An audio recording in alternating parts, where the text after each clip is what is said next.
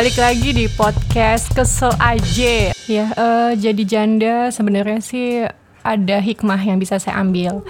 Jadi setelah saya jadi janda ini tanpa sengaja pertemanan saya, luang lingkup saya itu dikelilingi oleh orang-orang yang kehilangan suaminya uh, dan lebih banyak sih ditinggal uh, pergi oleh suaminya untuk selama-lamanya. Jadi kami menyebutnya nih untuk mempermanis ya, uh, kami menyebutnya para pejuang rindu. Jadi ketika para pejuang rindu move on, kita kan mulai membuka hati, terus mulai membuka pertemanan. Jadi uh, melihat postingan, tulisan atau foto-foto yang memperlihatkan kesenangan dan foto bersama teman lawan jenis itu selalu ada komentar miring. Pasti ada aja uh, beberapa teman yang bilang, "Hai Mbak, sudah move on." Atau wah sekarang sudah dapat gantinya ya. Dan uh, pernah ada yang langsung bilang oh jadi ini kapan nikahnya? Kapan sebar undangannya? Padahal untuk sampai di titik ini itu tuh nggak jarang ya kita tuh mengeluarkan uh, banyak air mata kesiapan mental dan butuh waktu. Buat saya ini sudah hampir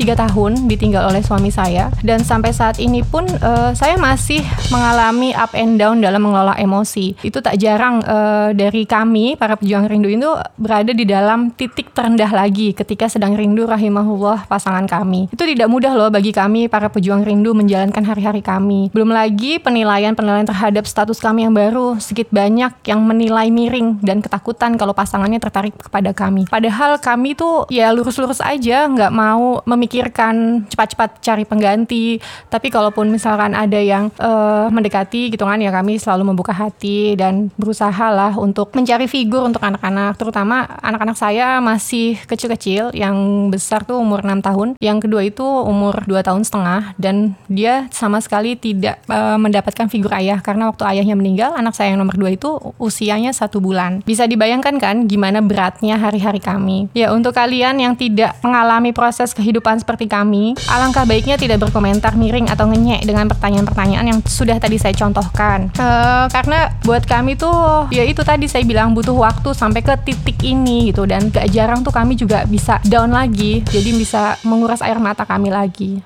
Udah sih itu aja